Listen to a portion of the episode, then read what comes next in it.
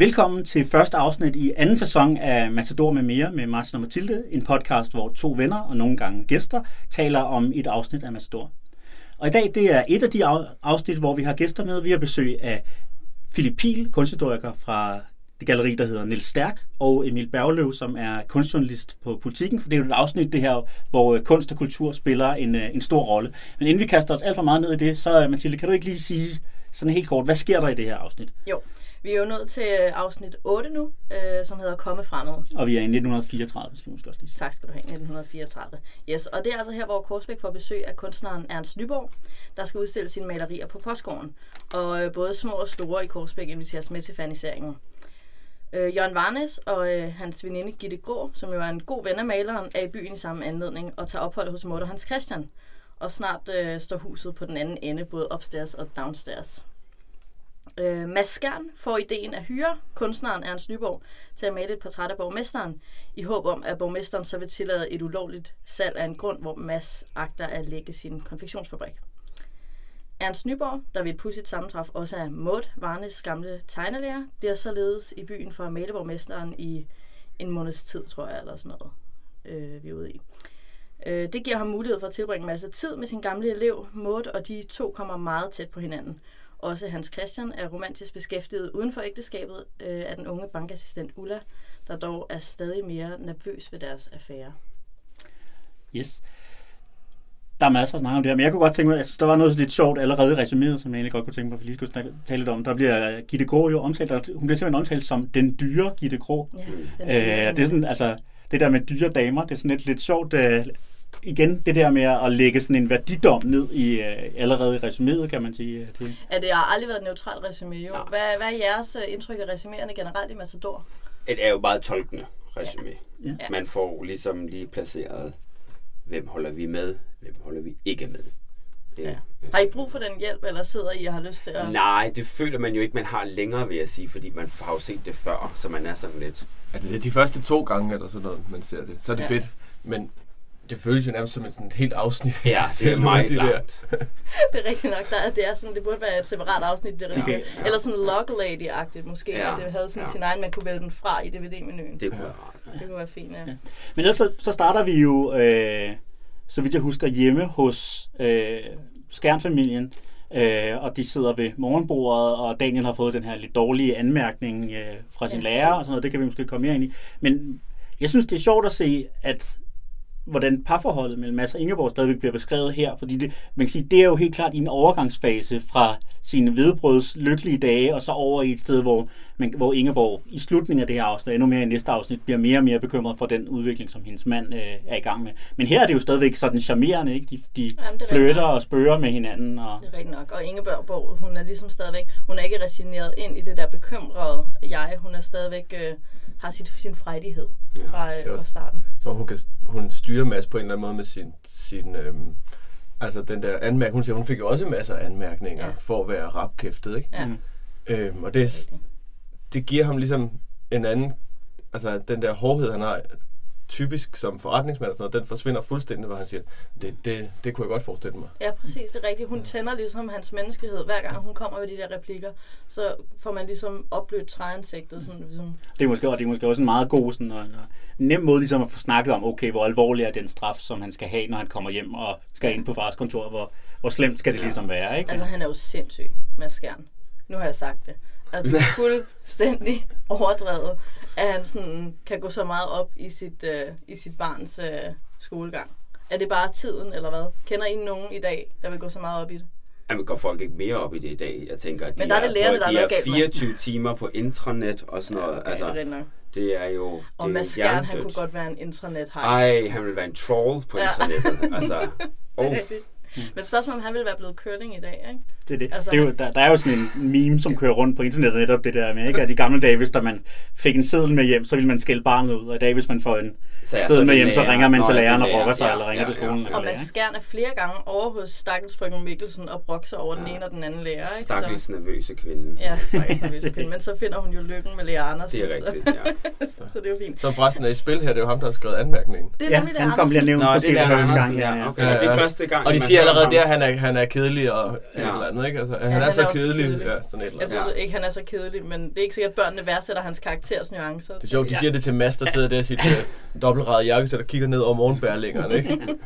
ja, det er Lea Andersen, der er kedelig. Jeg kunne godt tænke mig at starte med øh, at spille min VIP for det her afsnit ind. Ja. Øh, fordi at jeg synes, at øh, hun i gang sætter det Gitte Grå, der er min ja. kandidat. Ja. Øh, hun er jo også en åbenlys kandidat, fordi hun, sådan, hun skaber stemningen i afsnittet, ikke? Ja. Med alt det der fjollede, sådan, tager ikke noget seriøst og sådan noget. Men det, der, det jeg hæfter mig ved netop i den her første scene lige efter morgenmaden, det er, at øh, Ingeborg og Mads har den her samtale omkring, hvordan at øh, kunstneren er en ven af baronessen og baronen og veninden af Gitte Grå mm. til byen og sådan noget. Og normalt hører jeg ikke rigtig efter Matador, så kører det bare. Og det gik op for mig, jamen det er jo faktisk Gitte Grå udelukkende, der enhændigt har sørget for, at en Snøborg er i Korsbæk. Det er hende, der har altså skabt den her det er ja, spørgsmålet er, om, om Ernst overhovedet har tænkt over, at Mode er derinde til hans ja. sådan, Altså, det ved han måske godt, men det, det virker ikke som om, det har spillet nogen stor rolle i forhold til at få ham til byen. Altså, det Nej, kan, kan jeg spørge om et opklarende spørgsmål? Hvad ja. ved vi egentlig om Gitte Grås baggrund. Altså, fordi det tænkte jeg over det her afsnit, men vi ved, at hun kommer selv fra en meget velhavende familie, ikke? Det... som sidder i Schweiz og bare vil tænke på penge. det er rigtigt, ja. Eller hvad? Altså, hun... Nej, for det er hendes eksmand. Er Grå ikke et tilgiftet navn? Det tror jeg også. Så Grå familien... Okay, så hun er ikke nødvendigvis selv... Og hun, så hun har været noget... gennem i hvert fald to ægteskaber, ja, begge ja. gange med, med rige mænd, og er kommet ud med Ja. ja, med penge. Med penge. Okay, så hun er ikke, vi ved ikke nødvendigvis, at hun selv kommer fra penge. Nej, og hun siger noget i det her afsnit, som jeg stussede over netop i forhold til hendes baggrund. Hun siger, ellers bliver den her aften lige så kedelig som i missionshuset hjemme på Odden. Mm. Ah, og det jo ja. lyder måske ikke så glamourøst og fashionabelt. Måske nej, hun nej. Øh, en eller anden gang har været en almindelig pige, og så ja. opdagede hun sin dazzling sexual power, og ja, så, og så hun øh, sejlede gennem went to town. ja, a lot of towns. Blandt andet Korsbæk. Ja. Øhm, men det, jeg synes, der er interessant ved hende, altså nu hvor vi har hende, jeg tror ikke, vi har haft hende som VIP før, vel? Øhm, hvis hun skulle have et afsnit, var det det her. Ja, ja, det, det, må, man, det ja. må man sige. Ikke? Men øh, jeg har altid tænkt, at hun virkelig bare alle scener med Gitte Grå er bare spændende. Ja. Altså, der er altid ja. god energi i den. Ja. Men i det, det her afsnit... Det uh, Ernst siger, ikke? At det er ja. aldrig kedeligt, ja. når hun er ja. med. Det er rigtigt. Det er aldrig kedeligt. Og det fik mig til at sidde og kigge lidt mere sådan grundigt på det her afsnit. Og det her med, at det aldrig er kedeligt, der opdagede jeg bare, at jeg tror måske, at øh, hun har en ret sådan alvorlig neurose, Gitte Grå. Hun bliver ved med at sige noget om, at andre er kedelige, eller det ikke må blive kedeligt. Ja. Og afsnittet slutter jo med, at hun ligger og keder sig. Og sådan, I hendes, sengen. Ja, hendes ja. livsenergi ja. er bare død. Og jeg var sådan helt, det slog mig. Gitte Grå har altid, altid tænkt, hun altid havde det sjovt, og uanset hvor hun var, så havde de det sjovt der, hvor hun er. Og jeg tror i virkeligheden bare, at sådan, hun er jo bare på flugt. Og hele tiden må hendes liv blive afbrudt af, at hun falder ned fra det der højenergis karusselliv, hun lever. Og hver gang der ligesom bliver stille, eller intimt, eller et eller andet, så ja, er hun bare... den er ikke så god. Nej, så er hun bare depressiv. Og der er ikke noget, der tyder på, at hun søger den her ro på nogen måde. Nej, det kan man ikke sige. Det kan man ikke sige. Nej, nej, jeg ved ikke, om jeg er enig med dig. Jeg synes, hun keder sig, men hun er i hvert fald sådan øh, sådan, hvad hedder, sådan postorgasmisk øh, et eller andet afslappning. Ja. Og det kan man måske godt nyde en kort periode, men det øjeblik, der er chance for, at der sker noget andet, ja. så er hun frisk på den. Ikke? Så ja, hun er meget videre og videre hele tiden. Ja. Ja skal vi ikke gøre det? Hvorfor gør I ikke? Hvorfor spiller I ikke Luther? Det kommer vi sikkert ind på, ikke? Det er rigtigt. Mm. Og, og det er bare, der er noget restløs ved det, ikke? Det er hendes eksmand Frederik, han er sød, men han er guddommelig kedelig, og du er nu blevet så kedelig, og den her aften bliver kedelig. Jeg tænker bare sådan, jeg har altid tænkt, hun var velfungerende, og lige pludselig var jeg sådan, hov, vent lidt. Måske du faktisk slet ikke er så lykkelig, som du virker i det der. Nej, jeg synes også, der er et par gange, hvor den krakelerer. Netop for den sidste scene, hvor hun ligger og keder sig, hvor hun er uschammerende, fordi der ja. holder man ligesom med mode på en ja, eller anden måde. det gør man bare, ja. Øh, ikke fordi man håber, at mode skal være sammen med Ernst, men... Det er i hvert fald altså, synd for Når hun så bliver ja, konfronteret med, med Gitte Grå i sengen, så er Gitte Grå i hvert fald en bitch lige i den scene. Ikke? Men også scenen, der du nu refererer til, hvor de spiller Ludo om, om, om, Laura. om Laura, og hvor hun, hun taler der er den scene, hvor de er, altså inden de begynder at spille Ludo, hvor hun ligesom taler både til og om Laura, selvom hun er i lokalet. Altså hun er ja. meget... Øh, altså der bliver hun virkelig usympatisk. Det er virkelig, virkelig utiltalende. Og brødrene har du på en eller anden måde også underligt ja, med det. De kan slet ikke stå for det der Nej, nej, så de går med på gang den, ikke? Ja, øhm, de er jo bare vildt svage, som typisk. Ja. Øhm, og løber, løber med efter den der idé, og vi spiller Ludo, ligesom vi gjorde med vores legetøj. Ja. Og, og det her ja, menneske, som jo åbenlyst har en betydning i hvert fald for Hans Christian, ja. øhm, bliver altså virkelig tingsligt gjort den her, og, Og hun det- er fuldstændig ligeglad. Ja, og, der, og der, det var faktisk i den scene, jeg netop tænkte over, hvad er hendes baggrund? Fordi på en eller anden måde, så agerer hun, som om hun er en øh, højere højklasse Ja, end, end, end Varnes-familien, som jo er borgerskab, ikke? Altså Ja. som er gedin borgerskab. Og der agerer Gitte Grå, som om hun er nær, mere ædel, altså netop Ja. nogen, der er altså i århundreder ligesom har fortalt sig selv, at vi er hævet over Ja. den anden stand. Hun har endnu mindre sådan, tanke om og respekt for. Ja, ja. Det er den, ene, det er den ene løsning, og så er det den anden, at, At hun, hun er så- kommer samme sted fra. Ja. ikke? eller fra endnu og derfor er, sådan, er lukket af. Ja. Jeg tænkte også, at måske det der jetset-liv er noget, der...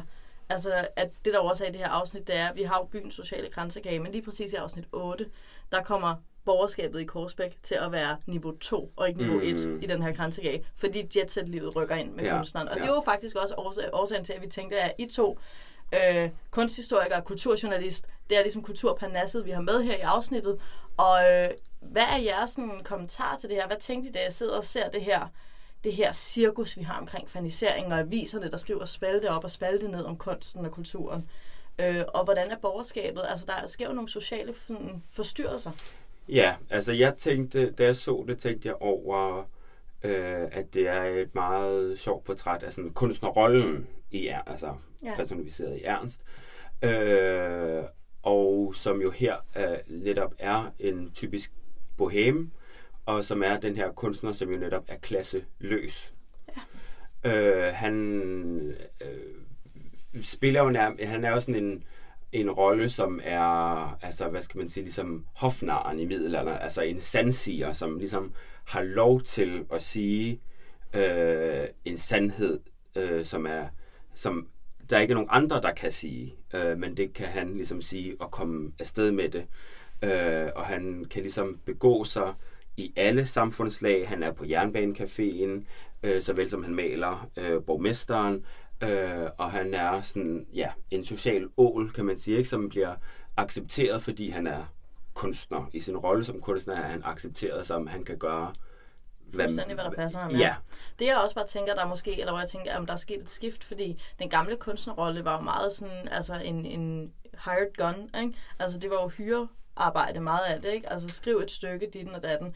På det her tidspunkt, der er kunstneren jo, agerer han ud for sig selv, ikke? Men så lige pludselig bliver han hyret til at lave et portræt af borgmesteren. ja. Og så er han tilbage i sin sådan, Ja, han er klart et, et, et produkt af, hvad kan man sige, øh, den modernistiske avantgarde-ting omkring kunstneren som en, en øh, selvstændig skabende øh, person. Ja. Ikke? Altså, at alting kommer inde fra ham, og man kan også i hans kunst kan man beskrive som ekspressionistisk på et eller andet plan. Ikke? Der vil jeg som godt vil Lund sige, det er tydeligvis en fransk skole. En fransk skole.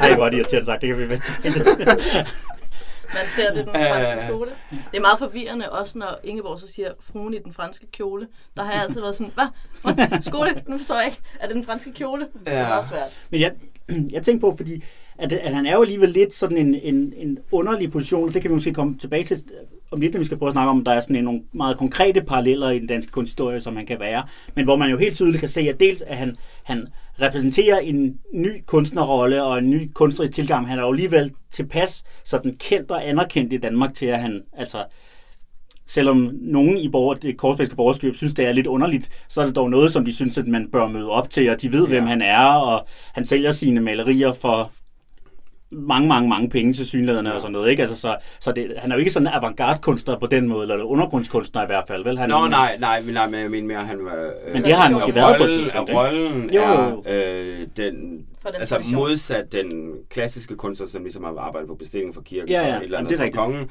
så er han den her... Øh, meget klassisk også en mand, Mm. øh, som ligesom skaber fra sit indre Ja. Mm. og ud. Og- Øh, han er ikke nogen anden, han lader ikke sin hånd føre. Nej. Og det gør han jo så alligevel, fordi han skal jo stadigvæk male et portræt af Ja. borgmesteren. Mm. Øh, og, og det er også det, jeg mener med, at han er en klassisk øh, kunstner, med det der med, at han er klasseløs. Altså, Mm. han kan være alle steder, øh, og, og, og også, hvis man skal komme tilbage til hans... Vi ser jo ikke særlig mange af hans malerier. Der bliver ikke dvælet ved værket i, værkerne i sig selv som sådan. Men altså det, man ser, kan man sige, at det er måske sådan en ekspressionistisk stil.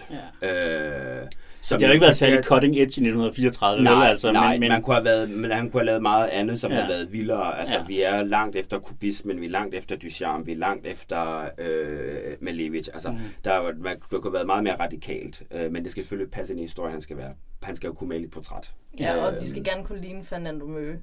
En Ja. for at have lidt komisk relief. Øh, Og det skal altså trods alt også være, men der, der er nogle af de her meget vilde kunstnergrupper, og det er jo nok især i Danmark på det her tidspunkt, altså de ville jo ikke få lov til at udstille på, På postgården, nej. på postgården Nej, og, nej, nej. og have, få baronen til at, til at invitere sine, sine kredse og sådan noget. Altså, det er Nej. trods alt. Det jeg bare synes er sjovt med det der med, at han, han er jo i alle klasser, men jeg synes også, det er interessant, at alle klasser også på en eller anden måde sådan sokker op til ham, og synes, han er fantastisk. Røde sidder selv på jernbanerestauranten og siger, så skal de rigtig gå rundt og sno sig, og fem minutter senere går Røde rundt og snor sig og siger, øh, øh. Sild, sild til kammerat. Ja, præcis. Jeg er sådan lidt, ej, der er bare ikke nogen overhovedet i Korsbæk, der på en eller anden måde kalder det der kejserens Men- nye klæder. men er det ikke det også fordi, er der- jo, det er der jo alligevel. Altså, Oberst Hacke Nå ja. og konsulinden slår sig jo egentlig i tøjet, ikke? Det er rigtigt, øh, og, og danser ikke med på den. Nej, det er rigtigt. Øh, dem, der snor sig, er egentlig dem, vi godt kan lide. Det er Røde, det er øh, Lægen mm. og Frøken Fris. Øh, Hun er også der med. er jo ikke. Nå, men det er faktisk, jeg tænker på noget, der sker til den fanisering. Der sker sådan en social opdeling, netop med Oberst Hackett i spidsen, når han siger, at de kan finde mig ved buffeten. Der er nemlig to folk til den fanisering. fanisering. Der er kunstfolket, og så er der buffetfolket. Oberst Hackett, de kan finde mig ved buffeten. Øh, Viggo og Musse, Viggo snor sig, sover meget bedre ved det, og, og Musse siger, skal vi ikke se at komme videre, der er også buffet. Hans Christian sender, Ol- øh, eller sender Ernst Nyborg selv hen til buffeten. Din mand siger du, ham sender vi hen til buffeten. Fede står derhen, grisehandler står derhen. Det er hele buffetfolket. Og det er jo faktisk de sympatiske. Ja. Mens at Viggo, byrådssekretæren, Røde, det synes jeg er dem, der er i front som til at sno sig, og de er alle sammen usympatiske. Ja. Jeg tror, Lise Nørgaard prøver at sige, at hun ikke køber begrebet om kunst. Det er jo i hvert fald, man kan sige, det er jo i hvert fald et billede, som man sagtens skal genkende fra faniseringer i dag. Ikke? At der er dem, der går direkte efter de gratis bobler, og så er der dem, der går rundt og ser på billederne. Ikke? Jo, men der siger jeg jo altid, det handler om at orientere sig, hvor er barn, Ja. kom derhen først, fordi man ved aldrig, hvornår det stopper. Det og så kan man kigge på billederne. Whereas art is forever. Ja, øh, så der vil er jeg faktisk sige, der er, der, rullepølser der er lidt, er øh, der er lidt en, en, en modsat her, for der er det klart de ikke kunstvandte, der går hen til buffeten. Hvor Ja. jeg vil sige, i dagens Danmark, der er det jo de kunstvandte, der står hen til buffeten, for vi har set det før. Ja, det er rigtigt. Øh, Plus, du kan google dig til kunst i dag. Ja. Du har ikke brug for at rende rundt Men på der er også- galleri. altså lige med den med Nyborg, der er også en anden opdeling, synes jeg, som hele tiden, som ikke er den der, som også er, altså der er personen, og så er der kunsten. Altså forholdet til, altså med ham som person i Korsbæk, ikke? Ernst Nyborg. Hans Nyborg, ikke? Der er, det, der er det jo også, øh, altså på Jernbanecaféen for eksempel, han kan jo også, han kan selv tage ret meget pis, ikke? mm. Ja, Og han kan give ret meget pis, og er derfor så rigtigt. fungerer han bare godt i alle de der lag. Mm. det er rigtigt. Og det er også derfor Røde er der, det er også derfor Fede, Ja, som jo er min ja. personlige absolut favoritkarakter, og for mig at se Det billedet på den. Den, min VIP, alle afsnit og billedet på den danske folkesjæl. Øhm, men det er jo også derfor, de er der i første omgang, og det er også derfor, de ligesom omgås ham. Ja. Og det, de ville jo aldrig være kommet ellers. De synes bare, at de er ligesom inden for at se giraffen, og fordi de ligesom har mødt den her Kunstner. guttermand. Ja, god og så har de fået en invitation, ikke? Så har de Altså, fået en invitation til noget, og- Ja, det er noget, de også øhm, går op i. og ikke? Røde er lidt kommer ned, og Agnes kan ikke komme, siger, hun ikke må komme med. Eller Ja. hun tør ikke, nærmest ikke tage med, fordi fruen også kommer. Okay, øh, Laura siger, jeg kan ikke huske sidste gang, hvad der så skete. Og, Ja, det er boldskyld jo. ja, ja. ja. Nej, det var det var Agnes, der sagde til Bolt, så det vil jeg gerne Ja, ja. svare på, trods alt. Jamen, det er rigtigt, men der der sagde, bevares, hvis du vil have det lort. Og det Morten, og det, det har kastet lange skygger. Så- Men jeg tror faktisk, du har ret, at det, der øh, gør ham til den der sociale ål, det er måske mindre hans kunstnerrolle, end det er hans personlighed. Lige præcis hans Nyborg i Korsbæk. Ej, men det, for mig hænger de sammen. De hænger sammen, men det hænger sige, sammen med det- værket, synes jeg bare. Nej, ikke nødvendigvis værket, men, øh, men, men, øh, men der sy- det synes jeg smelter sammen. Okay. Af, af hans person, så vel, altså jeg synes, han er hans så fri, person, fordi han er kunstner. Jeg kan synes, hans sig person og kunstnerrollen er, er for mig at se én ting. Mm. Øh, og hvis man skulle sige noget, altså hvis man ligesom skulle linke det op til det, han egentlig laver, selvom som sagt bliver der ikke lagt vægt på hans værk som sådan i serien. Men altså der kan man jo godt sige, at øh, som jeg sagde, altså hvis man skulle karakterisere det, så ville det være en ekspressionistisk stil, hvor man jo i hvert fald i dag kan, kan sige, at den der, som jo også er tidligere i Tyskland, altså de Brygge og Blaue Reiter osv., som jo netop er sådan nogle typer, som portrætterer bylivet med en vis distance, med, eller det moderne liv med en vis distance, men alligevel ikke kan se sig ud af det. Øh, altså, det er ikke fordi, de opstiller alternativ.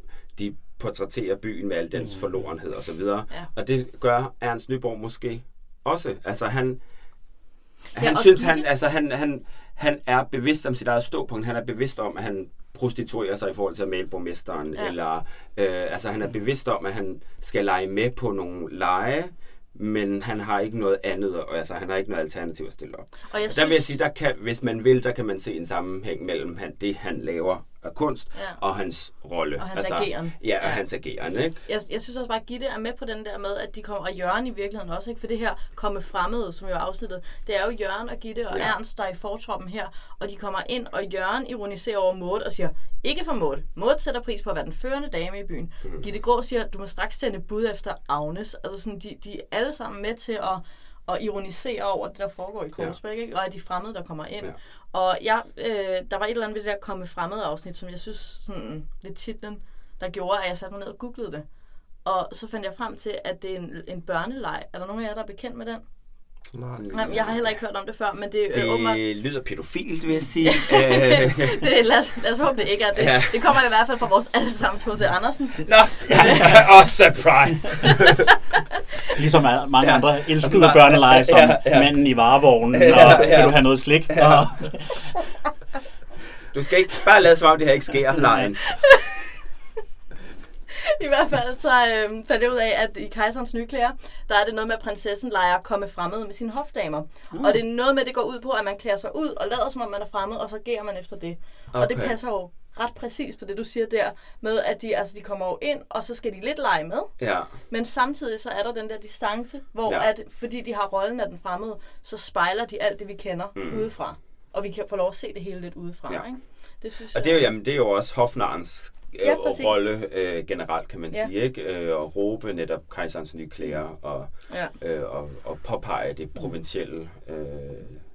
Jeg, jeg synes, der er noget i forhold til, hvem han ligesom er som kunstner i forhold til det her, han laver. Fordi nu, vi hører jo nogle af hovedpersonerne tale meget om det her, om at han ligesom især han er kendt internationalt og sådan noget, og især er kendt for sine portrætter. Og der kan man sige, der det, det kan godt være, at det simpelthen bare er bekvemt, fordi man skal, vi skal bruge ham i serien som mm. portrætmaler, men ellers kan man sige, det er jo ikke sådan Altså jeg kunne jo, kan i hvert fald ikke sådan lige komme i tanke om nogen sådan danske ekspressive maler på det her tidspunkt, der sådan er kendt for sine portrætter, som sådan. Øh, altså, der, jeg, jeg sad sådan lige og tænkte, jeg kan godt huske, at, at sådan, Giersing har lavet nogle portrætter, og Veje har lavet nogle portrætter og sådan noget, men det er jo ikke det, de var, hverken var eller er kendte for. Og, og i det hele taget det her med den her nye kunstnerrolle, der dyrker sådan det primitive og det urbane og, og sådan noget, så, så portrætkunsten af det var, var, var vigtig, altså hos Nolde og hos Munk og sådan noget, men, men det var jo det var jo ikke portrætter af borgmestre, vel? Det var mm. kunstnerportrætter eller portrætter af... Ja. ja, det er rigtigt, for det er franske politikere i hvert fald. Men, ja. men, men jeg tror ikke, det er urealistisk, at der har, altså, man har kunnet haft en karriere. Det som, tror jeg bestemt øh, heller ikke. Jeg, jeg, jeg føler mig ikke, det, jeg synes ikke, der er noget urealistisk i, i, i den her. Men selvfølgelig set i bagspejlet, er det nogle andre, man måske så har husket end Ernst. Ikke? Ja, ja, netop. Øh, for det er nogle andre, der har bragt kunst Nystad hen. Mm. Det er jo altså og det, det, tidens urimelighed, det der, ja, ja, nogen ja, ja. kan være store i deres ja. tid og glemt ja, ja. i eftertiden. Ikke? Og han har måske også stor i sin tid og blevet glemt. Ja. Præcis. Ja, ja, og han har måske også gjort det, som jo også er meget typisk, ja. nemlig at man har, og har været måske lavet noget, der var mere provokerende i sin ungdom, og så har han ligesom fundet sin niche på et eller andet tidspunkt, ja. ikke? Også, en kan lave noget, som man, netop, ikke? Også noget, som man kan tjene penge på, og som man så stadigvæk synes, han kan stå inden for kunstnerisk ja. på et eller andet niveau. Ikke? Ja, det er rigtigt nok. Nå, men øh, der er jo, øh, der sker jo mere i det her afsnit end bare faniseringen. Øh, og noget, som jeg blev mærke i, det var, at jeg synes, der er sådan et tema. Øh, nu sidder jeg i et rigtig fint selskab, men der er sådan et tema med sådan veluddannede hvide mænd, der synes, de er super kloge, som ligesom bliver med at gå igen. Present company excluded. men øh, jeg, jeg, jeg hæfter mig ved det mest, da Ernst tager fat i sin protégé Maud og siger det der med, når jeg er færdig med dig, så har du fundet ud af en hel masse. Hvor jeg, det kan jeg slet ikke holde ud og høre på. Nej, det Men han er bare ikke alene. Der er flere af dem. Ja. Der er jo også det der med, at vi får et indblik i Musse og Viggo, hvor Musse jo også synes, at Viggo ja. Hansen er helt fantastisk, og åh, som du kan regne alting ud. Ja. Og han sidder helt selvgad og synes virkelig, at han regner alting ud. Og han tog fejl i sin analyse. ja. Så det har han ikke. Og øh, Arnold Winter kommer ind og siger noget med personalepolitik og Mads Skjern, og Mads Skjern siger, men også klogt her Winter. Sådan helt ublu altså i sætter sig selv som klog. Og Røde står og siger til Agnes, at han skal have proppet noget mere ind i hendes lille hoved. Ja. Altså, jeg var, jeg var rødglødende, da jeg var færdig med det her afsnit af sådan god gammeldags mande. Jeg vil ikke sige had, fordi det er strengt, men sådan irritation. Jeg var sådan, sy- sy- var det noget, I lagde mærke til? Eller synes I, at, at det var nogle virkelig Det- charmerende Nej, jeg synes bare, det var mig, der øh, sådan virkelig stod.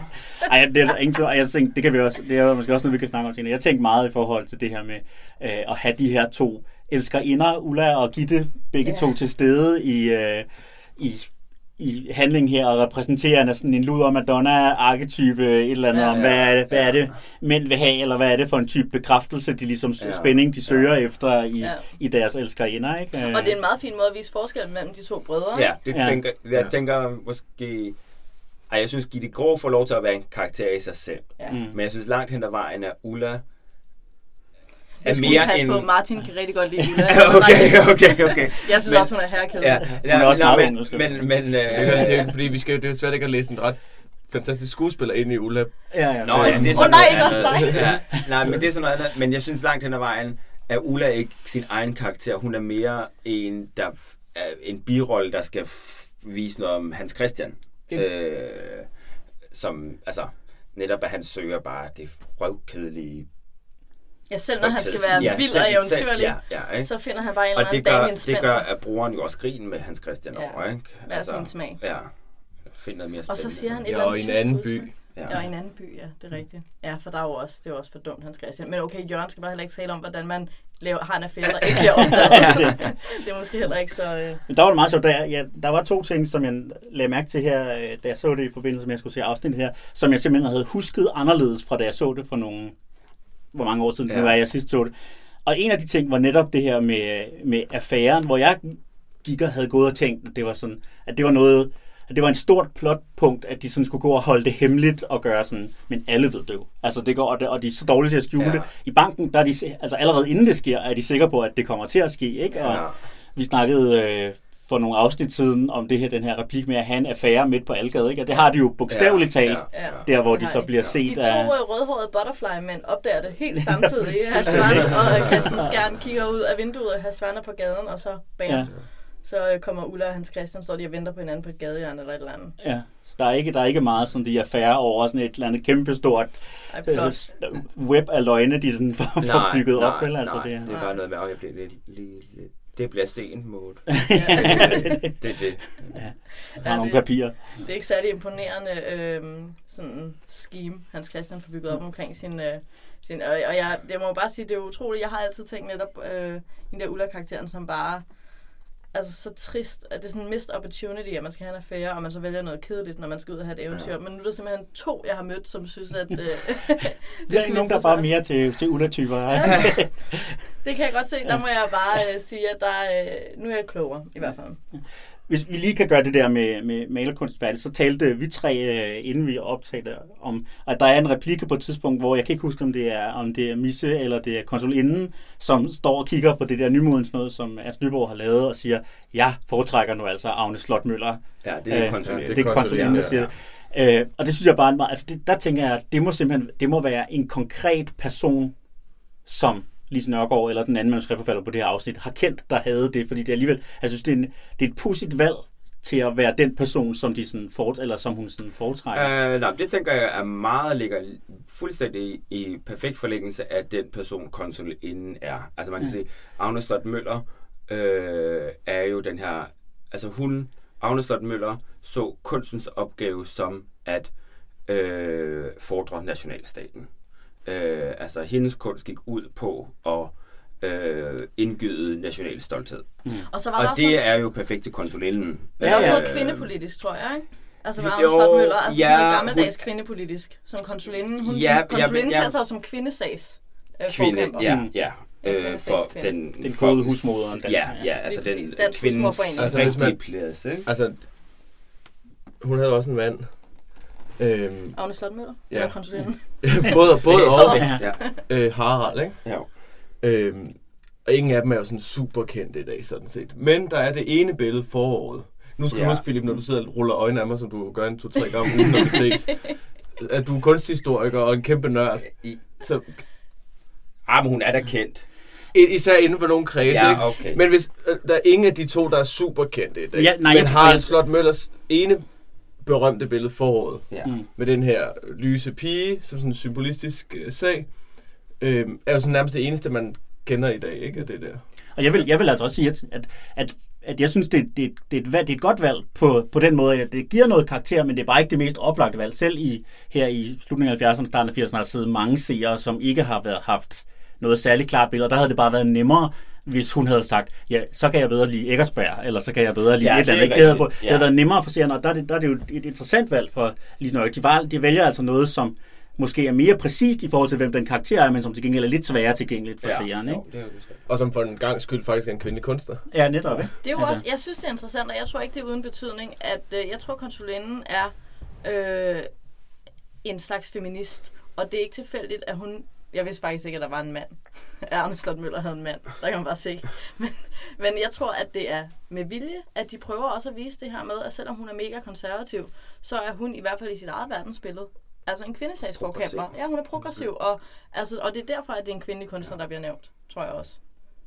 Ja, men ja, der, der, hvis man skal tage den sådan helt op til i dag, altså det tænker jeg netop, at, at konsulent Holm er sådan en, der mener, hun selv er progressiv, Mm. fordi hun kæmper for nogle blivende værdier. Ja. Ligesom højrefløjen i dag mener, de er progressive, at det progressive valg er øh, at, kæmpe, for det for, for, Eller for- for noget gamle værdier. Ikke? Altså Jo. det er det, de ligesom mener er det progressive valg Som dag. Gustav siger øh, senere, synes de ikke, vi skal slås for at bevare de værdier, vi har. Ja. Ja. Jamen, det tror Han er jeg også nok. fjols, for nu at Ja. citere ja. Elisabeth. Elisabeth Friis. Ja. Ja. I hendes, øh, når hun, det er jo Elisabeth Friis, jeg har jo, synes hun er mega irriterende. Men hver gang hun er over for Gustav, så synes jeg, hun er så, Så sjov. spot on. Jamen, hun er bare så tof, og, så, Ja. og hun prøver ikke engang, hun er bare helt naturligt sådan Ja. ja. led. Det synes jeg er meget morsomt. Øhm, nu er vi jo altså rent kronologisk i afsnittet. Springer jeg måske lige til slutningen nu. Ja. Men da jeg sad og kiggede på rulleteksterne, øh, så gik det op for mig, vi har jo tit øh, snakket om vignetterne, øh, Arne Ungermanns vignetter. Jeg ved ikke, om I lagde mærke til, øh, hvordan de skiftede. Nej, hvad er Det var der- måske også bare fordi, no- normalt slukker man. Men jeg sad bare og kiggede på det, og der sker det, at det første, den første vignet, der kommer på, det er sådan en duen, der troner på sådan et gadeskilt op i luften. Og der øh, står, de navne, der står der, det er Varnes-folkene og Skjernfolkene. Det er de skuespillernavne, der står der. Og da de så skifter til fede og røde Agnes og Laura, så kommer kødhakker-maskinen med Ja, æg okay. og mælk Ja. og, og alt det der køkkenbrød, der ligger. Og så, når de øh, næste, øh, næste billede, det er den der vignette, der har sådan et skab med en lille kniblingedug og to billedrammer. Og Ja. noget, Ja. sådan noget, apropos kunst, sådan lidt stilleben, sådan der er noget frugtfad, et eller andet, Ja. halløj. Og så kommer øh, navnene på mørerne og obersten Ja. på den vignette. Ja. Og jeg blev helt sådan, det har jeg aldrig tænkt på før. Det var bare så fint, Ja. og jeg kan godt lide god, konkret, åbenlys symbolik. Ja. Og det fik jeg virkelig der. Og lige præcis i forhold til det her afsnits tema omkring grupperingerne, ikke? Arbejderklassen, der bliver inviteret med til faniseringen, fordi kunstneren kan det her med Ja, at, ja. At blande, Ja. ja. altså at røre i, øh, i skålen, ikke? Og overklassen, der både har, hvad skal man sige, den overklasse, der stadigvæk har en funktion, skærn og varnes, og så arvestykkerne, Ja. der sådan står lidt øh, mørende og sådan noget, der bare står i udkanten af byen, og, og kun er symbolværdi efterhånden, også fordi de ikke har nogen kapital, ikke? Ja. Altså, så det er virkelig udhulet. Altså sådan Ja, ja, tom ja, symbolik for dem, ikke? Det synes jeg var meget fint. Og jeg, så er jeg også bare glad for Arne Ungermanns vignetter. Ja. Måske også bare det. Vi har jo i virkeligheden ikke talt særlig meget endnu om det, der sådan er selve plottet i... Øh, det, der driver sådan det lange plot, Ja, plot ja, fremad, ja. nemlig hele det her med, med grunden og mørerne og Ja. bestikkelse og, Ja. og så videre. Altså, jeg synes, vi har brugt meget lang tid til at tale om, øh, om øh, hvad hedder han, blodsekretæren, og vi kommer til at tale noget mere om. Det, som er interessant i det her, det synes jeg er, er, er kristen Ja. rolle i hele øh, den her... Og hvad Hvad- er den egentlig? Altså, Ja. Ja, hvad laver jeg er han meget egentlig? uklar omkring, jamen det er fordi, jeg kan ikke rigtig finde ud af, hvor meget Mads har orienteret ham. Nej, netop. Øh, hvor meget ved Christen af det, som Mads render rundt og laver, ikke? Og Ja. var Christen med på, allerede tilbage fra afsnit 3, var Christen med på, om det var ulovligt at lave det der bankforretning i bankbutikken? Mm. Ved- Var det ulovligt, hvis Christen det? Det har han helt sikkert vidst, for når manden er bankuddannet, ikke? Jamen det er det. Altså, det er der ikke nogen tvivl om. Og han hopper jo ved også godt, han ikke må med, være sådan en han går jo- sidegaveekselærer. Det Han, han også. går jo også med til at give byrådssekretæren Kredit. Kredit. Øh, ja, ja. Altså, Selvom og han det ved, han er vekselrytter. Ja, altså, og, og det siger Mads jo klart til ham, det skal du bare gøre. Ja. Og så, han sådan, Jeg har altid så grund, prøver han at lade som om, at han ikke har fået det at vide, Ja. men han har jo fået det at vide, og han ved det godt. Ja. Altså, han er jo med på den. Men der sker jo det senere, at når Elisabeth begynder at spørge til det der maleri, så afslører Christen jo fuldstændig bare sådan, ja, det var Mads, der gav det. Og det havde han jo ikke gjort, hvis han havde vidst, at Mads havde gjort det. Uh, at de grunde... Af Ja, bestikkelsesgrunde. det er rigtigt. Ja. Men i det hele taget, så irriterer det mig altså med Mads, at han... Altså, jeg, har, jeg kan sagtens acceptere, at han øh, laver ulovligheder, men jeg kan ikke acceptere, at han bliver så fornærmet over at blive sagsøgt over det. det, det synes jeg er virkelig svært. Altså, det kan Ja. ja. man da ikke. Så, han, altså, når, folk, når, når huset så ramler, så må han ja. Ja. da i det mindste være sådan lidt, nå, okay, går den, så går den. Øps, Ja. men, øh, Men så kunne jeg måske en Ja, anden gang lade være med at bestikke folk. Man, kunne, jo- altså, man bliver jo nogle gange, det er jo selvfølgelig bevidst i de der persontegninger, man bliver nogle gange træt af den der evige selvgodhed. Ja, Altså man må godt, øh, man må godt, man bare lige gav ham 10% Viggo, øhm, og så, så er det ligesom bare to til, og så taler vi Viggo før, før, Før krig. før ja. krigen, Ja. ikke? ikke slagtilfælde. Ja. Nej, hvad hedder det? Så, så kunne han måske, altså, det er meget sjældent, han lige øh, trækker lidt på skuldrene, ikke? Ja, og det er bare det, de er jo, det er jo det, det har vi også talt om før med Viggo og Mads, der er spillet over for hinanden, øh, og har rigtig meget til fælles i deres sådan, samvittighedsløshed i Ja. Og det er bare så irriterende. Opportune sind. Fuldstændig. Øh, Og Viggo, han er bare med det. Hvad gør ham, hvad skal man sige, øh, sådan på en eller anden måde let underholdende at se på. Og Mads har bare ingen selverkendelse. Nej, ja. Og det er bare så drænende at skulle sidde og kigge på. Men det er jo heller ikke nødvendigvis, vi- fordi vi får et stort indblik i Vigos selverkendelse, men man fornemmer bare, at den Ja, er man der. fornemmer den. Mm. Ja. Øh, man fornemmer, at han ejer selvironi. Han har jo heller ikke fået den samme opdragelse, vel? Det der er jo også et problem på Mads, Det- er måske, han er, at der han er er... tydeligvis ikke fra en intermissionsfamilie, Viggo. Nej, det vel? er han nok Altså, ikke, nej. Det er han nok ikke. Og han er, altså Mads har jo også bare det her, en modsætning mellem det, han er opdraget til, og så hans sådan drift mod at sådan, altså skabe profit og lave Ja. forretning og sådan noget. Der er jo et problem der, ikke? Men jeg er faktisk, apropos Mads, det har vi også talt om før, den der splittelse mellem hans jeg vil spare, og så jeg vil vise, at jeg klarer mig ved at købe virkelig dyre ja, ting. I de her, og det begynder vel fra sæson 2, start i, i afsnit 7 i virkeligheden, da han køber sofa-arrangementet. Så køber han gulduret, så køber mm, han pelsen, pelsen, ja. så køber han en hest. Altså sådan, han er Ja, jo men der er han jo det er bare- stukket af for ham med de Ja, der gaver. Ja, Ja, men okay. også specielt med pelsen, ikke? fordi han ved, at Pelsen Varnes er har der- købt ind. Ikke? Ja, Altså, ja, det er altså, man tænker på- ublu dårlig stil. Ja, ja. Altså, har dårlig smag. Du, ja, og dårlig smag, ikke? Men, og der, men der er også en sjov scene, med, hvor det der, de skal hen til den famøse afsløring af borgmesterens portræt, øh, hvor hun så skal have pelsen på. Og der er Ingeborg, det indvilger og Ingeborg jo også sige, hun vil gerne have den her pels på til Ja. det her arrangement. Øh, og så siger Mads, "Nå, skal vi tage bilen? Og så er Ingeborg sådan rigtig snarrådig. Sådan, Nej, det er et stykke vej, det kan vi da bare gå, Mads. Øh, men så siger man, Varnes, de tager som en selvfølge bilen. Ja. Ja, det er ret Øh, godt klip, faktisk, mor det der. står på gaden i sin nye pels, Ja. og så rigtig soler sig. Ja. Øh, og hun stiller ikke spørgsmålstegn, fordi der, der er ligesom det der billede, at de er i, i en social klasse, hvor at, øh, det er naturligt, eller sådan, Ja. altså, det er hvor, bare de gamle penge, altså. Ja, Mm. ja. Ja. Øh, og Ingeborg kommer stadigvæk fra sådan et, ej, det er jo pjattet. Øh, altså, Ja. hvor man synes, at sådan noget er pjattet, ikke? Ja. Øh, Og så er der jo en anden grund til, at den scene er ret fantastisk. Det er jo fordi, at det er et virkelig klassisk who wore better moment. ja. Altså, vi har Ingeborgs øh, sorte sko, sort taske, sorte handsker, og så har vi Mauds creme, creme, creme i alle de samme øh, accessories. Det ved jeg ikke, hvad I ligesom hælder til. Altså, er I mere til Ingeborgs med, den, med de sorte accessories, eller ja, til det cremede? det, det vil Jeg sige, jeg har, ikke, jeg har ikke rigtig kunnet øh, komme ud over øh, den der chinchilla-snod. Nej, som er så sindssygt grim. ja, jeg synes, den er så bizarre. Øh, Altså, det er sådan noget, sådan noget altså Fendis Rosa-kollektion. Ja, ja, den er helt bizarre, så jeg har slet ikke kigget på, på hvad de ellers er på. Så who wore it better? No one. Ja, altså, præcis. så det er Det er bare den grimmeste pels i hele katalogen. Ja, Ja, ja, og hans. Christian og Mads, altså... Til gengæld er den røvdyr, ikke? Hvad, de siger det, Hoffman hvad med pan is laughing all the way to the Ja, bank ja. den her. Altså, det er virkelig... Og der er jo ingen af dem, der går med dem igen, for Ingeborg er ligeglad, og nu har hun dårlig smag i munden, fordi Ja. Mads ikke respekterede hende. Ja. Og Maud, not Ja, gonna happen. ja. Tænker, hun må returnere den, efter hun har brugt den en aften. Altså godt nok, ikke- altså... Er det rigtigt? Men det er, så, Det det, tror de er jeg selvfølgelig godt. Det også... være, hun ikke har klippet mærket. Ja, hun er selvfølgelig også, altså de, de køber jo mange varer af dem. Det Ej, er det er jo sådan noget almindelig ja, ja. privatkunde. Det du kan man jo også se kvinder i damernes magasin. Altså, Ja. ja. bagnæsten kan sende det hele tilbage og Ja. kredit, og der, men den er ikke engang betalt, inden hun Det er sender en den tilbage. Altså, intertekstreference, når, Ingeborg siger, send den retur, ligesom Ah, det er flot. Ja. Ja, det der er forresten en, der får glæde af den der. Udover masses glæde, da han køber den og så videre og så videre, så er der Agnes, der får lov til Og at gå hun med hatten den. på Ja, skrå ja, og sådan noget, ja, og hun ja. er jo helt åbenlyst. Hun har en god oplevelse. Hun har, Ja, ja, ja, ja. selvom man sidder helt ude på Åh, ja, ja, det gør jeg, fordi jeg er sådan en person. nogen, sidder der helt ude, på Ja, det er stolen og tænker, åh nej, nu kommer fruen. Og måske det i virkeligheden er der, vores far, who wore better. Det gjorde Agnes. Ja, Agnes, om. Agnes er den, wore best. Ja. Ja. Jamen, det...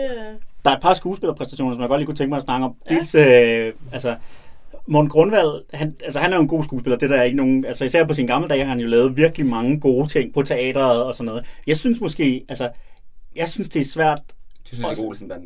Jeg synes, jo, jeg synes Olsmann, og jeg synes det, det er det, altså det er skide svært at, at se ham her, uden, altså, uden at tænke Benny og slå først fred og sådan noget. Ikke? Altså han har den der, fordi han stadigvæk Ja. er den her gadedrengs et eller andet. og Der, der, Ja, jeg ved ikke, om sådan- helt formår at, at, at spille den her lidt mere sofistikerede gadedreng over Ja. for de andre roller, som han Og jeg sad Det jeg lige, jeg det sad synes lige jeg modsat og tænkte, at Ja, okay. ja, Jeg det var fedt, jeg fedt ikke at se ham. gå på tær for en gang skyld, Ja. og Ja. have det der Ja. åndssvage tøj på, altså hvor han... Øhm, Jeg synes faktisk ikke, jeg, jeg, jeg, jeg, der er ikke noget, der sådan ringer Benny i, når jeg ser det som Nej. sådan egentlig. Det synes jeg ikke. og helt ærligt, jeg synes sgu ikke, han er helt ved siden af nogle af de der kunstnere, man møder i ny og næ. Nej, nej, arbejde, nej, nej, altså. nej, nej, men jeg tænkte også, jeg tænkte også, men jeg tænkte også Sidder over med sådan... kylling og lårhal ind i munden. Og Ja, ja. det. Ja.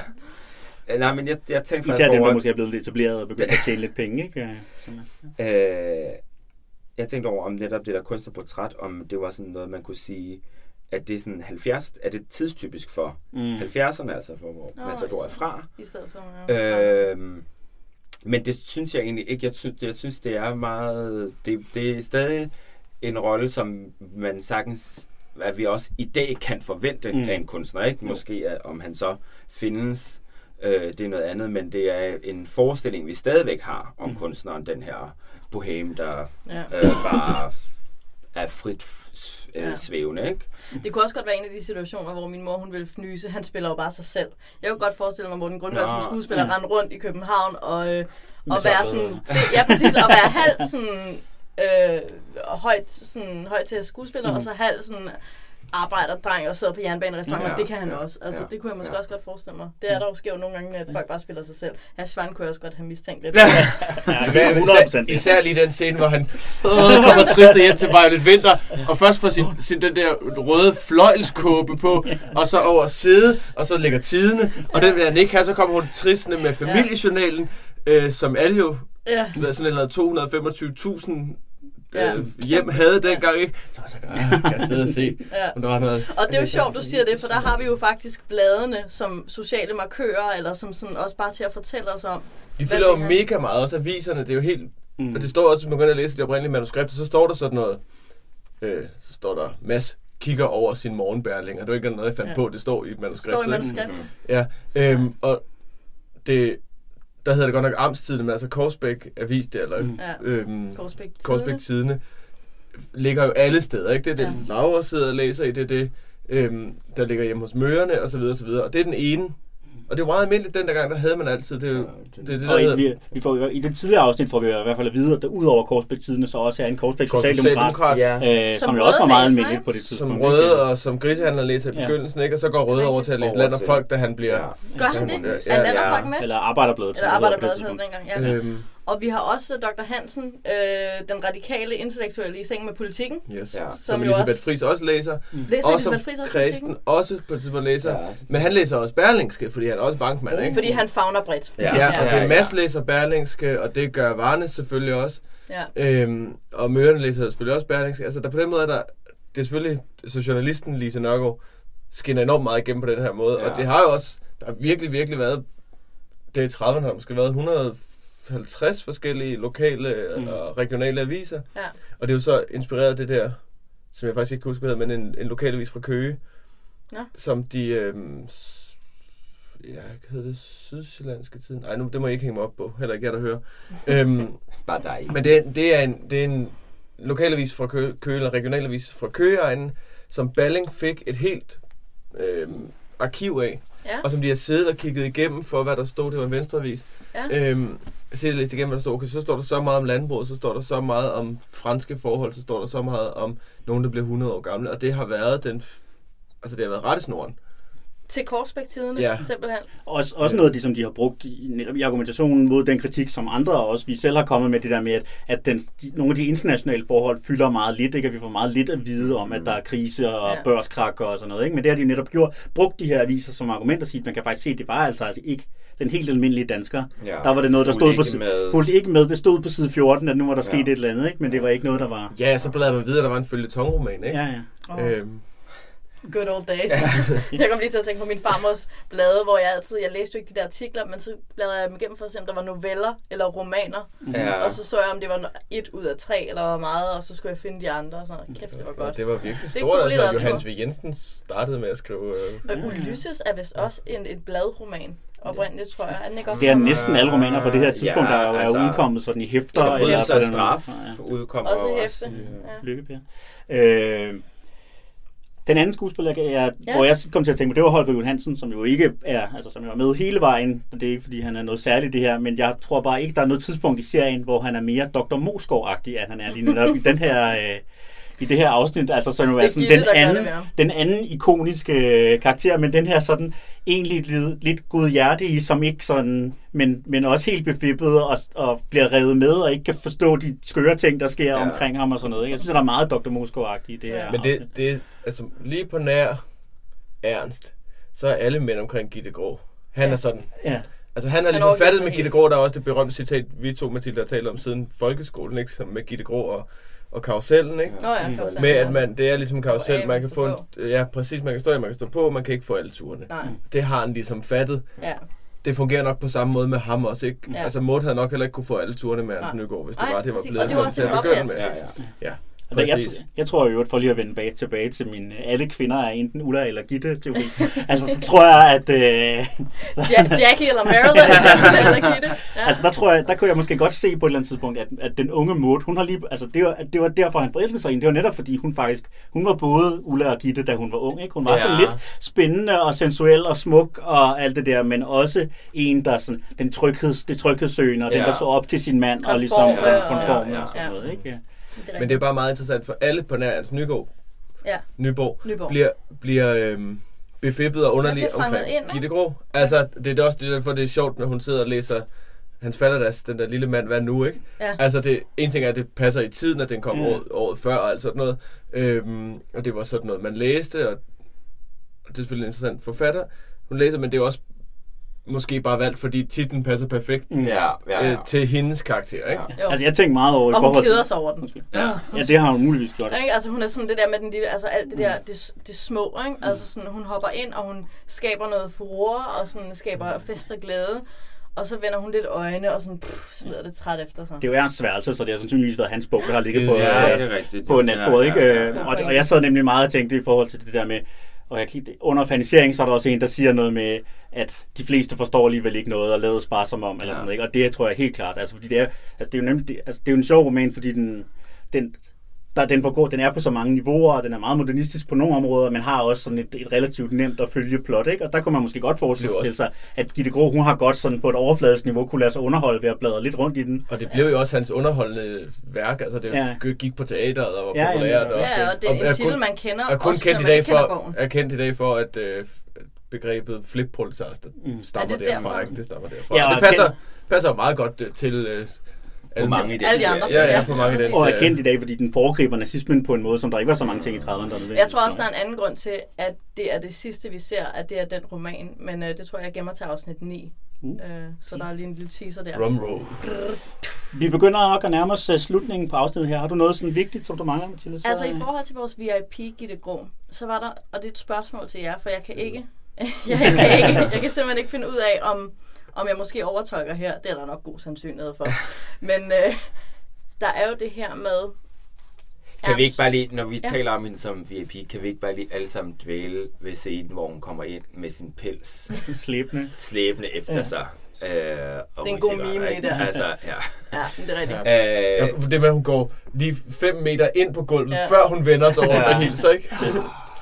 Ej, det er flot. Jamen, Susse. Ja. Ja. Og hun har altså lidt øh, Susse i den kroniske uskyld going on mm. også i det her afsnit. Jeg fik sådan lidt kryb, og det var faktisk det, jeg ville øh, spørge om. Jeg har en mistanke om, at hun ikke kan unde Maud at få Ernst Nyborgs opmærksomhed, og hun helt overlagt begynder at føre krig. Alle den kroniske uskyld, alle den der æderkop, der sidder med og kigger på sit bytte. Mm. Jeg tror, hun, i starten støtter hun det jo, nu er hun kommet, din elev. Men så nævner hun det med, hvad med din kone og børnene? Lige pludselig, lige inden Maud træder ind i stuen, ikke? Så er der det med, at Maud er gået i seng på grund af det med pelsen. Ej, men ja, du greb det helt Ja, forkert an. ja. Dengang jeg prøvede det, og det, ej, jeg får virkelig fremstillet sig selv på Mauds bekostning, hvor hun er den nice, og Maud er den nederen. Og så går hun hjem og forfører Ernst, og kommer Maud ind, og så bum. Jeg Ja. tænker, ved I hvad? Gitte, hun lader sig ikke outshine af nogen, og skrøbelige Maud kom ind og tog noget, altså gav måske også vist Ernst noget sårbarhed, som ja. Gitte måske ikke har haft, siden hun var 12. Og hun kunne ikke tage det. Og derfor kommer, går hun ind for the kill og forfører Ernst den nat, hvor Ernst i virkeligheden, hvis, hvis Gitte ikke havde været der, Ja, hvad var der sket den ja, nat? ja, ja. Så Så havde Ernst og Maud ligget i den sammen. seng sammen. Ja. Ja, altså vi vil sige, det, det, det, det du siger underbygger måske det, vi egentlig startede med at tale om, om Gitte Grå måske selv kommer for meget beskedende knår, fordi ja. at hun, altså, hun har ikke en position i sig selv, og hun er ikke ligesom Ernst, hun er ikke kunstner. Nej. Hun har kun, hun er kun livskunstner. Ja, hun har sig selv at handle med. Og det er også ja, ret... Hun det har der, kun sine to bryster, ikke? Det eksempel, og kønt Flot tøj. ansigt, og et, et vildt sind. Ja. Øhm, men det eksempel, du kom med før, Philip, er også interessant, fordi det er jo et spørgsmål, er det stort eller er det småt, det hun gør, ikke? Ja. Er det stort eller er det småt at trække den der pels, som nogen har foræret hende mm. over gulvet og ryge på cigaretrøg og gå forbi ja. Ja. baronen og vende sig rundt og hilse på den måde? Er det fedt, eller er det dårlig Ja. stil? Ja. Altså, det, Ja. det, Og det samme med det der med at grine og spille Ludo. Og det der med hendes disrespect, det har altid generet mig. Og det kan jeg også huske fra da jeg var yngre, at hun spørger, hvor længe har de i grunden været der, Laura? Og mens Laura står og svarer, sidder hun og skåler med de andre og Ja, snakker ja, ja. videre. Og jeg er bare sidder med sådan... ryggen til, ikke? Ja. Og er helt Ej, du, du, ja. det, det er simpelthen ikke okay. Så, Ja. så jeg, altså i det afsnit skrider hun også lidt over for mig og bliver sådan... Ja, ubehagelig. Ja, ubehagelig. Ja. ja, så er det bare, altså, der er ikke noget, altså, det er jo ligesom, det vi som nation er blevet enige om. Der er ikke nogen, der pisser på Laura. Nej, nej. Det gør vi jo på en eller anden måde alligevel. Det gør vi altså. Men, Men der er ikke nogen, der gør det kun os. Nej, præcis. Altså, Det er rigtigt. it's not okay. It's not okay, og det så mine følelser. Ja. Og derfor øh, tror jeg måske, at tiden er forbi, hvor jeg beundrer Gitte Krog. Ja. Apropos, øh, apropos hendes bryster, øh, så bemærkede jeg, at, at der, hvor, de, hvor øh, hun ligger i, øh, i skødet på, på hjørnet på sofaen, ja. lige inden den her scene, hvor han Ja. sådan sidder med armen Og omkring holder hende, hendes bryster. ja. holder ja, simpelthen ja. armen midt på Ja.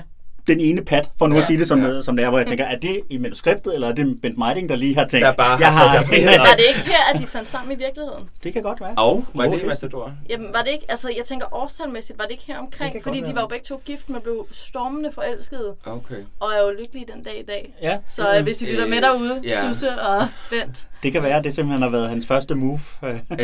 det kan være, det var der.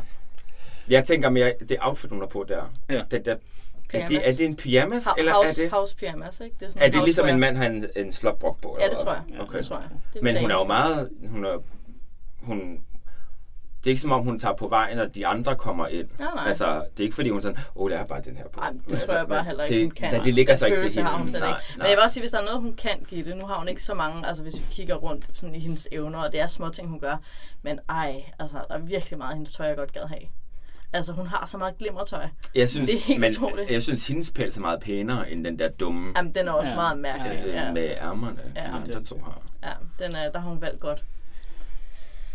Ja, jeg tror, Er der det nogen, det. måske var der lige øh, det med et yndlingsreplik, hvis der er nogen, nu har vi allerede haft nogen, er der noget, vi, noget, vi manglede? Altså det eneste, jeg tænkte på, det, og det var egentlig ikke fordi, at jeg ved, om det sådan passer øh, specielt godt, men det var bare sådan noget, som godt kunne være en overskrift. Det kunne godt have været et titel på et afsnit, der hvor de kom hjem og prøver de her nye møbler, som, øh, som Mutter købte, som er sådan lidt moderne. Mm. Og hvor Hans Christian så siger, meget typisk, eller meget apropos, det der ligesom er hans position i livet på det her tidspunkt, sådan har jeg aldrig siddet før.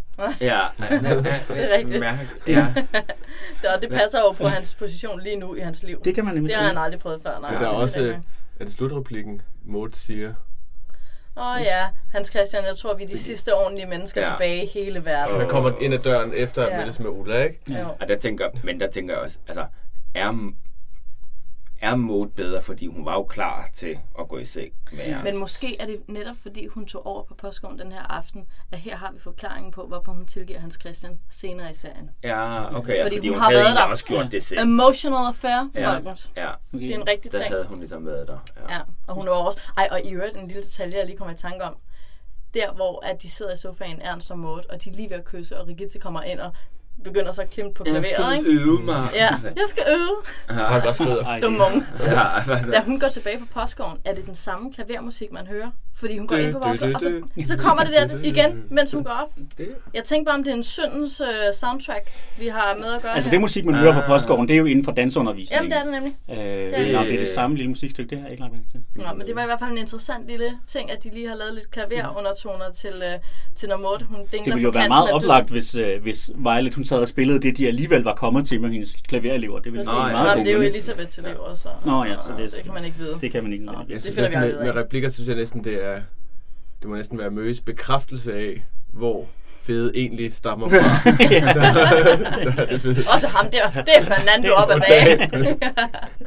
jeg har jo en replik for det her afsnit, som jeg, det er bare ikke en replik, det er en udveksling, men som jeg bruger ganske ofte, som er, når Jørgen Varnes siger, vi ses, tante Møge, og hun svarer, ja tak, hvornår? og det er bare så fint at konfrontere folk med de der øh, sådan useriøse løfter, når man siger, vi ses. Det kan vi så lige. Vil du lige sige, hvornår? Fordi så kan jeg lige forholde Ja, mig men jeg, til nej, det. jeg har, altid, jeg har forstået den som om, sådan, at hun spørger, hvornår, fordi hvornår skal jeg over til jer og spise igen? Altså, Ja, det er også hvornår sådan, jeg forstår over det. til jer Altså- og spise og drikke? Ja, lad mig lige få, Kan det være kan vi få en dato på? Kunne vi, Ja, kan vi tak. gå derover nu? Det været, Øh, hvad tid? Ja, hvad til jer? Hvad til? Men altså, jeg tror faktisk, når alt kommer til alt, så vil jeg gå med Emil og sige, Morts, sådan, vi er de sidste ordentlige mennesker tilbage i verden. Det rammer meget godt det her afsnit komme fremmede. At det, der kommer ind, det er synd og sjov og ballade og ligegyldighed over for sådan følelser. De er jo ikke de ordentlige mennesker, men, men hun får ideen, ikke? Hun får tanken. Jeg tror ikke, Maud har sådan... Men det er også... Ordentligheden er noget, de stræber efter, men Ja. det er jo umuligt at holde. Ja, og hun kommer Om lige det fra sin egen skal- uordentlighed. Ja. Ja. Præcis, og man, man er uordentlig på den ene eller den anden måde. Selvfølgelig, det, der er jo ikke nogen, der er 100% ordentlige mennesker. Det er da helt, Nej. hun, det er da helt sikkert. Ja. Men de stræber efter at være ordentlige mennesker, de er bare ikke i stand til det. Nej, og det er også bare, der er noget ømt i, at de kaster sig i hinandens favn. Begge to lige hjemvendt fra en affære, ja. og trøster sig, altså, og, og er ude af den over, hvor syndige andre er. Det er måske også bare Ja, og meget... men- hvor de selv er familie. Ikke? Ja. Ja, at, men der er også tilbage til det i forhold så Mads er en anden karakter, ikke? Ja. Øh, Som som, jo jo også- er syndig i forhold til det her bestikkelsesproblem, Ja. Men som jo på ingen måde ser sig selv som en syndig person. Han tror jo netop, at han er en ordentlig. Altså, jeg, jeg ser Han Mads kunne som, have han sagt- tror selv, ja. at han er en ordentlig Han kunne have sagt menneske, den her replik. Han ville ikke have sagt den med tårer i øjnene, Nej, helt nej. sikkert, og kaste sig i armene på nogen. Men det der med at føle, at man er det Han sidste have, ordentlige ja, menneske. han Men vil han have vil sagt ikke- det med kræftene. Præcis, han Ja. vil aldrig have spurgt, han vil have Nej, bekræftet, vi ja, er de vi sidste. er- Nej, ja. Det var det for det første nye afsnit i øh, anden sæson af Matador med mere med Martin og Mathilde. Tak til jer, fordi I har lyst til at være med. Øh, og vi håber selvfølgelig, at lytterne også har lyst til at komme tilbage. Nu kommer der et nyt afsnit hver uge, så lang tid som det er noget Tillader tillader. øh, og øh, vi glæder os til at opleve Matador sammen med jer. Og tak fordi, at I vil komme, øh, kulturjournalist Emil Berlev og kunsthistoriker Philip Pihl. Tak. Tak. Hvis I er interesseret, så har I mulighed for at støtte Matador med mere øh, med, lidt, øh, med lidt midler. Det er ikke noget, vi tjener penge på, men vi har dog lidt udgifter til forskellige øh, tekniske ting, og hvis I er interesseret i at støtte lidt op om, så vil jeg anbefale, at I går ind på øh, vores side på tier.dk og giver en lille donation.